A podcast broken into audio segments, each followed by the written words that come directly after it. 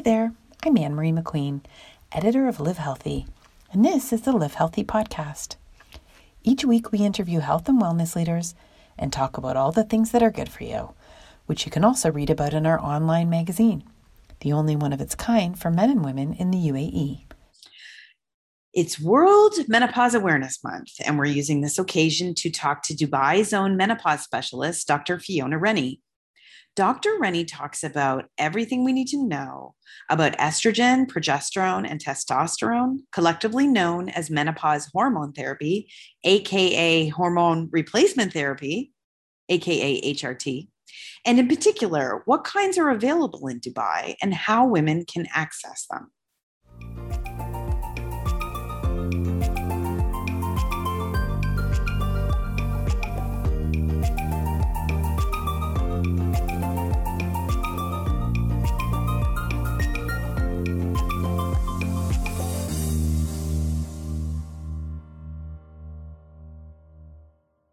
Dr. Rennie, so great to see you. And I'm, you've been in Dubai for 16 years.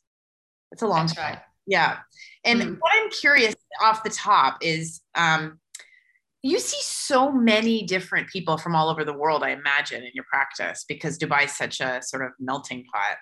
What is there something that strikes you com- about commonalities between all the patients you see? Like, is there something that strikes you that way? Um, that's a very good question. That's quite a hard one to answer without a bit of thought. Um, patients here have very high expectations, and I think that's the demographic.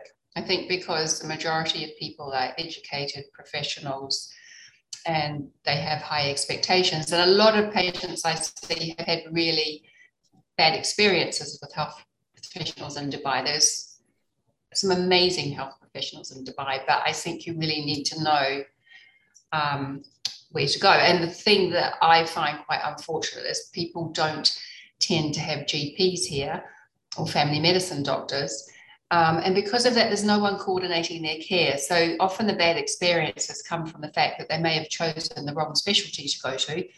Um, and that specialty will say, well, I um, you know, have done all these investigations and know you're fine, and then just leave them hanging, and then they won't know what to do next. So, you know, in in Canada and New Zealand and the UK and Australia, we all have to go through a family medicine doctor, and I think that that role is really important. And unfortunately, that's not.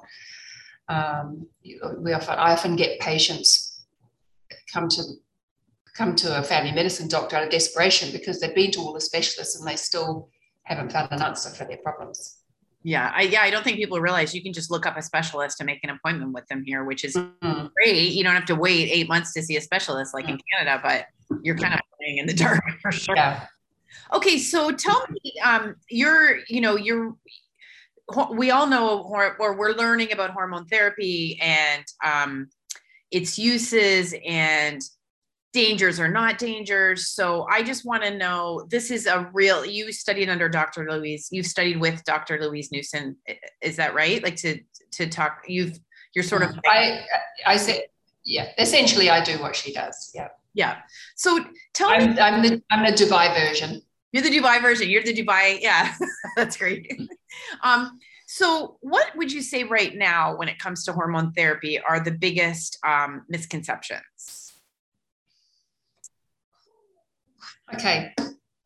So menopause is very badly dealt with worldwide, and I think partially that is because it's only in recent years we realize the long-term effects of menopause on the female. So traditionally it was I have some flushes, um, I I'll try and get through them and not worry about hormone replacement. And then people will come to me and say, I'm through the menopause, I'm fine, but you're never actually through the menopause. So 100 years ago, for example, the average age of menopause was 57, and the average life expectancy for a woman was 59. So they would go become menopausal, and the definition of menopause is no period for one year. They would become menopausal, and then they may only live for a couple of years. Now the average age is 51, and women potentially, their life expectancy is 84. they're potentially in ovarian failure for 30 to 40 years. So, what happens at menopause is the ovary stops working. And when the ovary stops working, you no longer produce estrogen, and the amount of testosterone you produce is a lot less as well. And what we see is two, there's two parts to it. So women go through perimenopause, which is the 10 years leading up to menopause, where they're getting, they may still be getting their period, but they're getting fluctuating levels of estrogen, and that will be giving them symptoms. And then they go in, in, into menopause and they have symptoms. So we use HRT for symptoms, but we also use it for prevention because the longer you're in menopause and your ovaries aren't working, the higher your risk of dementia, heart disease, diabetes, osteoporosis, colon cancer, kidney disease, to name but a few, because est- we know that estrogen is protective against those diseases. So there's two parts to hormone replacement therapy.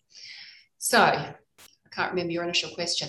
Um, so what has happened worldwide is in the 90s, I was happily prescribing HRT. We knew that it was protective for heart disease. We knew that the risk of breast cancer was low with HRT. And um, for the majority, the benefits way outweigh the risk. And then in 2002, a study came out of the US called the Women's Health Initiative Study. And it was a very, it's been proven since to be a flawed study and what they did was they suddenly announced to the world that HRT was dangerous, that it increased your, increased your risk of breast cancer and heart disease. Now, that has since been disproven, but unfortunately, for the last 20 years, there are, and still now, there are women that will not take HRT because they remember that study, and also doctors that won't prescribe it because they haven't updated since that study. But that study's been disproven. We know that it was done in women over the age of 60, primarily, who already had these conditions. So, what I'm trying to do, and a lot of doctors is trying to do, is to change that way of thinking and um, menopause is very badly taught at medical school. Mm-hmm. And if um, a doctor comes out of medical school and doesn't choose to do any um, extra training in gynecology, then they really don't know an awful lot about menopause. And unfortunately, what happens is I get a lot of women coming in who have been to a doctor in Dubai who I, you know, doctors that I know and I know they are really good at their job, but who have said, oh, no, no, you don't need HRT, you'll be fine. And I think women in that are suicidal because they are suffering so much. Now, what you have to remember is that if every cell in the body responds to estrogen, every cell in the body needs estrogen to function normally. So menopause isn't just about a few hot flushes it's about the brain being starved of estrogen. So you get the mood changes, irritability, anxiety, depression, poor sleep, joint pains, muscle pains, flushes, low libido, urinary tract symptoms, headaches, tinnitus, ringing, ringing yeah. in the ears, um, palpitations, everything. So it can be a really miserable time, and hormone replacement is really effective because it's essentially replacing what you're no longer making. So if your thyroid wasn't working, the majority of people would be very happy to take a thyroid replacement. And so this is what women need to do if they're not making estrogen.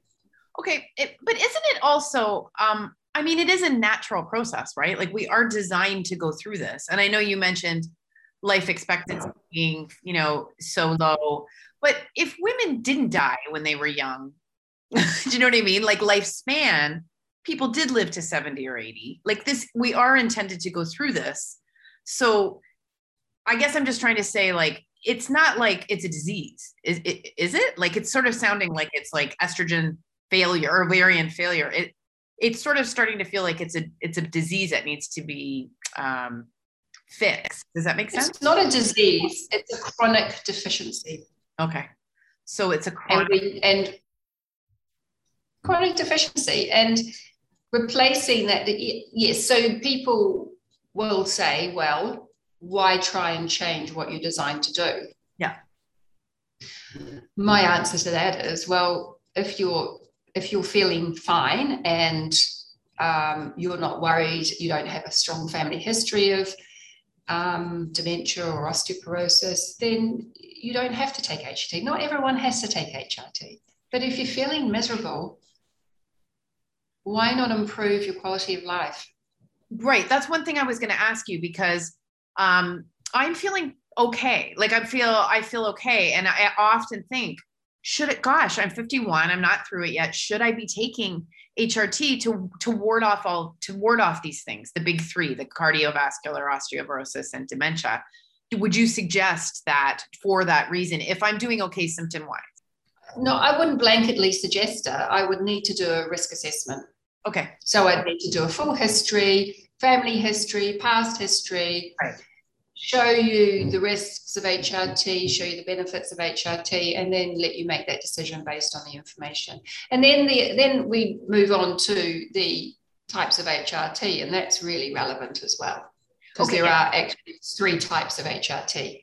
Okay, we'll talk about that. So why don't okay, so why don't you tell us estrogen, progesterone, uh, and testosterone? Can you just tell us just a little bit about what can be done with those?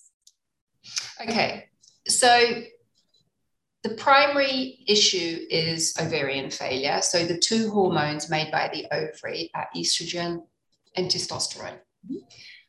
Progesterone is of no importance unless you have a uterus. So if you give estrogen on its own, when you have a uterus, the lining of the uterus will build up and build up and build up and never shed. So for women that have had a hysterectomy, they only need estrogen. For women that haven't had a hysterectomy, they need progesterone as well if they are using estrogen therapy. And the estrogen, so let me just go back. There's three types of HRT. One is the traditional synthetic HRT, and that is been around for years. It's usually taken as a tablet by mouth. It's made it's artificial. It was originally made from horse, pregnant horse urine. Um, it's there's only a couple of brands available in in the UAE, and there's a worldwide shortage of synthetic HRT at the moment. I think because of manufacturing and um, COVID has affected that. It's taken by mouth. Because it's taken by mouth, it goes through the liver and increases the clotting factors, which increases your risk of blood clots. So it's similar to the contraceptive pill, but not as strong as a contraceptive pill. So there is that risk, and there is a potential increased risk of breast cancer. It's not huge, and I can show you that in a minute. So that's synthetic. Then there's two other types. There are bioidentical and body identical.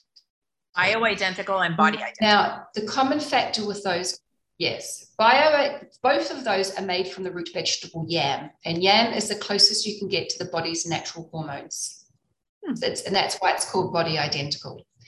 Bioidentical are made in a compounding pharmacy everyone gets something different according to what that doctor wants to give them. So they might get a cream with estrogen, progesterone, testosterone in it. They might get a cream with just estrogen, but someone might have a 50 50 mix of two different estrogens or a 40 60 or 80 20.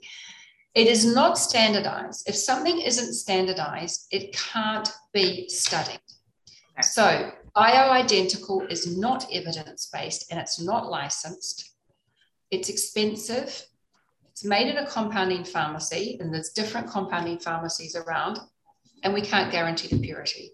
So I don't prescribe that. What I prescribe is body identical. It's really simple. There are three products. There's the body identical estrogen gel. Because it goes on the skin, it bypasses the liver. So there's no increase in clotting factors. So there's no risk of um, heart attacks, strokes, blood clots. There is, for women who have had a hysterectomy who are only using estrogen, there's decreased risk of breast cancer using this. For women that need progesterone, that risk is still reduced, um, but not as much. The other product is the Utrogestan, which is a capsule, and this is a, the progesterone. Uh, it's a micronized progesterone, so it's much better tolerated and a nicer product than standard progesterone that is in um, uh, that's in the synthetic, and that can be taken orally at night, and it's fantastic for sleep because it's slightly sedating. For women that don't tolerate progesterone well, it can be used vaginally, and the other option is a Mirena coil. So it's this that everyone needs, and it's pure, it's licensed, and it's safe. Okay, and then we add in the progesterone to protect the uterus. Um, the third thing is testosterone. Testosterone is important for mood, energy levels, and libido. Um, I actually have a lot of women that are on, te- uh, like younger women around about the age of 40. We often see when they go into perimenopause, the testosterone levels crash, they lose their libido. So some, sometimes I don't always give estrogen. This comes in a small sachet. Um, we don't give that until a couple of months of estrogen just to normalize the estrogen first. So it's really simple. Body identical is simple. At the moment in Dubai, um, it's quite expensive. There's only one or two places that bring it in, but the progesterone is, is now licensed in Dubai. So within the next couple of months, it will be in all pharmacies here. And the estrogen is going through a licensing process with the Ministry of Health or whichever authority is doing it at the moment. And we're expecting that to be done by the end of the year. So it's all going to change here. And what we now need to do is educate doctors and educate women. So educate doctors on how to prescribe it and educate women as well that this is what they need. Um, I'm really not a fan of the bioidenticals, and I unfortunately I think they're overprescribed or overused here because of the lack of availability of other things. And I still get women coming in who are told by doctors in Dubai that these body identicals aren't available. Well, we can't, you know, we can't get them. So they've been available, but not widely. And now they're being. No, there's only a couple of the hospitals have them, but they have to be prescribed by their doctors. And then um, there's another pharmacy in Dubai that import it. Okay, so that's yeah, that's I've been hearing about this, and I saw you make on prescription. So you still have to have a prescription. Okay, I've been hearing about this because I've heard I saw you do I think an Instagram post you said there's a thousand doses or something, and it's always me nervous when I think about it because the last thing I want to do is go on something that I can't get because I did have a friend in Abu Dhabi who went on it and then she wasn't able to get the right yeah. patches. No, it's is- all we've not had a problem. The problem was I think the pharmacist went on maternity leave and no one ordered it. Okay.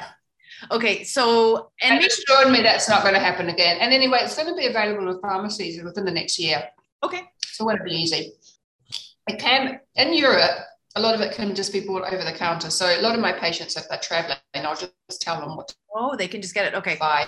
I am curious about. And they can stock up. When you talk about, sorry, mm. talk about progesterone. Um, it's sort of like okay but it helps with sleep but we just need it there because estrogen is the thing that helps but there are people who say actually progesterone can be really helpful on its own um, like i don't know if you know about dr Jerilynn Prior she's an endocrinologist in um, canada who's really into progesterone um, i wondered if like you do you ever think of progesterone alone because i guess for no, me because i find a real i find it the most annoying medication 20% of women are intolerant to it Okay. Okay. No, I'm delighted when someone comes in and says they've got a had a hysterectomy because I don't have to worry about it. I spend more time. I, I everyone, all like almost 100% of people feel great on the estrogen. Okay. I spend more time troubleshooting progesterone issues. Uh-huh. Now you do get you do get doctors that will talk about estrogen dominance, progesterone dominance, and there may be some certainly PMS See, PMS, in my opinion, that's a lot to do with progesterone. So premenstrual syndrome. Yeah. A lot to do with progesterone. I mean, I it's it, 20% of women don't tolerate progesterone, and they're women that didn't get on with the contraceptive pill. So oh, they'll often say they're moody, bad tempered on the pill. Well, that's usually progesterone, not estrogen. Okay. I mean, I'm not, look, I'm not the expert. I'm not an endocrinologist, and I'm not a biochemist, but in my practice, I spend more time trying to get the estrogen, the progesterone right than I do the estrogen. So no, I'm not. I would never give never give progesterone on its own because the symptoms, and I always get people to fill out a questionnaire, um, which has which has all of the symptoms of menopause or perimenopause. Big long list. They're all estrogen related, not progesterone. If I just gave progesterone, it wouldn't fix it. It wouldn't fix it. This is this is an estrogen deficiency. Okay. The ovary only makes well, the, the ovary makes progesterone in the second half of the menstrual cycle, and it's made from the empty egg sac, the corpus luteum. So when the egg is released, what is left behind makes progesterone, and what the use of that is so people get um, a, a short normal period. So that's why you need progesterone. No, um, no, I'm not a progesterone fan. Not a progesterone fan. Okay. um, I can. I took a few questions from social media, so they were cool. I already asked you mine, which was, should I take hormone therapy if I'm okay with symptoms? Um, and you're saying hmm, maybe not. Um, risk, risk assessment, just risk assessment. Yeah. What? Uh, okay, I recently, this is another one for me. It's not social media yet. I should have mentioned it. um, I recently was sure I had all these perimenopause symptoms, and then I was diagnosed with a bacterial overgrowth in my gut that I'm being treated for that was causing brain fog, sore throat, fatigue, and depression. So, how, like, when people come to you with these perimenopause symptoms, are you making sure that they're getting checked out for more serious stuff? Yeah. The Daily Mail so, loves these stories, right? Where it's like, oh, she thought it was perimenopause, but really she was dying, you know? And, and that's yeah. what we're also scared of, you know? Yeah. So, uh, well, that's where that's this is my concern about estrogen and progesterone being bought over the counter. Okay. Because, and it's the same with a lot of things. And I must say, Dubai's tightening up things, but we used to have used to be able to buy antibiotics over the counter. So people are making their, you know, and, this is where it gets dangerous. You need someone. The most important thing in medicine is taking a good, thorough history. So I will go through, I will probably spend, first, a consultation with me is an hour, and I will probably spend 40 minutes of that going through the history. So then you can start to work out what of this might be um, estrogen fluctuations or be something else. And I will often in the perimenopause, it's much clearer when women are menopausal. But, you know, we have red flags in medicine and then we know when to start looking elsewhere. Um, but I will spend a lot more time with someone that's perimenopausal, probably doing a full blood screen and looking at vitamin D, look, looking at thyroid. Um, you know, if someone's having, if someone's got a gut bacteria, they're likely to have gut symptoms. Um, so it's really just getting, you know, there's no there's no test for perimenopause. There's no blood test that says you're in perimenopause. So it's just a, it's a process of elimination, and it's just being, you know, a, a good solid medical practitioner, and and you know, process of elimination, making a you know good judgment call. Okay. Uh, okay, Jane Mikolas, is HRT dangerous? And if so, for whom? And if not, how long should you do it? Okay. There's an arbitrary cutoff for five years for synthetic HRT. So you'll often get doctors putting people on HRT and saying at five years you've got to stop it. The body identical, there's no end point. It's safe to take for life if you're healthy. Now, the whole issue with HRT seems to continually be focused on breast cancer. So, what I sh- show people is this little card here, okay. which is a study done in the UK. Now, if you follow a thousand women between the ages of 50 and 59 for five years, 23 will get breast cancer. That is the normal background risk. If they're on a synthetic HRT or the contraceptive pill, there are four extra cases. So that goes from 23 out of a thousand to 27 out of a thousand. Your normal background risk of HR of um, breast cancer is one in seven. And people will say, well, I've got a family history. But most people will have a history of breast cancer in their family because one in seven women over their lifetime get breast cancer. So because they've got a family history, it doesn't mean that they are going to be at risk of getting breast cancer themselves. There are, is the a small percentage of breast cancers, about 10%, that are genetic, but the majority isn't. So that's your background risk. In women taking an estrogen only HRT, there are four fewer cases. So the risk goes from 23 out of 1,000 to 19 out of 1,000. The biggest risk of breast cancer is lifestyle. So women that are overweight, who have a BMI over 30, their risk, their, their risk is basically doubled. So they go from 23 out of 1,000 to, I think it's an extra 24 cases, so 47. If you drink more than two and a half glasses of two units of alcohol a day, um, your risk is increased by uh, five. And if you smoke, your risk is increased by about four. So, someone that's overweight, drinking every day, has a massively higher risk than someone taking HRT. Okay. And if you exercise more than two and a half hours a week, your risk goes from 23 out of a thousand to 16 out of a thousand. So, if you are exercising, you have a fairly normal weight, you're not drinking, and you're taking estrogen only HRT, basically your risk is halved. Okay. Okay. I got a question. Uh, how do we convince physicians to discuss and guide us about treatment without making us feel it's all in our head? How do you talk to your doctor? That's Who's the right physician? that's, that's impossible to answer. Look, I would, what I say to people, I on my Instagram, I've put four or five books that I think are really good. And what I say is follow some of the gurus like Louise Newson, for example follow those people on Instagram. Louise Newson has the most amazing website, which is www.menopausedoctor.co.uk. She has so much information on there. Do some reading. Louise has got one book and another book coming out, I think, this month. It's out. Yep. It's out. Yeah. So um, get yourself, you know, do the reading, get the information and go to your doctor and tell them what you want. Okay.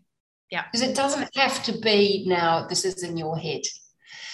Unfortunately, because, well, not unfortunately, but because I have a special interest in menopause, when a woman comes in to see me in their late 40s, early 50s with anxiety or depression, the first thing I head towards is HRT because that is the first line treatment for anxiety and depression in a menopausal woman. Unfortunately, a lot of doctors will give an antidepressant, and and that that's the wrong treatment. You know, so it's it, but then again, if someone came in about their prostate, they might get a better deal from the person that gives the antidepressant than I would give it. You know, so right. it's my interest. So I, you know, I have to sort of pull myself up a bit and not be pushing HRT all the time. But yeah, is there a situation where an antidepressant would be suitable for someone in menopause? Yeah, there is. So women with breast cancer that have um, that are having really bad flushes, yeah. uh, SSRI type of antidepressant does have can be helpful um, for flushes when they aren't able to take estrogen. There are a lot of things that you can do for menopause that don't involve HRT. Yeah, yeah. So you know, I I do you talk about lifestyle and I do talk about um, some supplements and um, but I think once people get to me, they're really wanting HRT because they've been around a few places and not got, you know, not got a satisfactory answer. So yes, there are, and the other, t- the other, t- I do have some women on HRT and antidepressants, and these are a lot of women have had a long-standing depression anyway, preceding any hormone changes. So um, and someone recently, I we just could not get her right on just HRT, and I added in a small dose of antidepressant, and that was just all that she needed. See, yeah, so it's it's not you know, there's no every case is different. Okay, so all the things you said that would reduce breast cancer probably would help your menopause symptoms, right? Exercising, drinking. Mm, absolutely, absolutely. you did mention supplements. Do you have like a your a favorite supplement that you could uh, tell people to ask about? One that you- I quite like the new chapter brand. Uh, they have one called Estrotone, okay, which is good. Um, you know, the thing about supplement, and all I always say, take vitamin, make sure your vitamin D is at a really good level because vitamin D is a hormone and and actually you need estrogen to convert vitamin D on the skin as well. So there's um, keep your vitamin D levels up. Take magnesium at night. Um, there's a lot of different um, menopause supplements that have um, red leaf clover, black cohosh, and they're for some of them there's weak evidence that they work. I can't say that they're safe. I don't, you know, we don't have a lot of studies on them. I know, you know, I know what I'm giving when I give HRT, and I know I can measure blood levels, I can um, monitor it, and that's what I can't do with supplements. Okay, great. Listen, uh, Dr. Rennie, where can people find you? Because when I mentioned this on social media, people were like, "Who? What doctor in Dubai?" I'm at I'm at Genesis Healthcare Centre, and that's in Science Park, which is um, near Parkview Hospital on on on Suqeim, Al Barsha. And who are you on social media? Menopause Doc Dubai. Menopause Doc Dubai. There you have it. Thank you so much for giving okay. lunch hour. Pleasure. Good rest of the day. Okay. Pleasure. Nice to meet you. Bye-bye. Bye.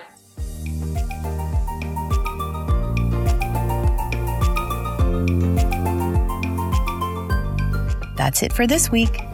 If you liked the podcast, make sure to subscribe, rate, and review. We'll see you next time on the Livehealthy podcast.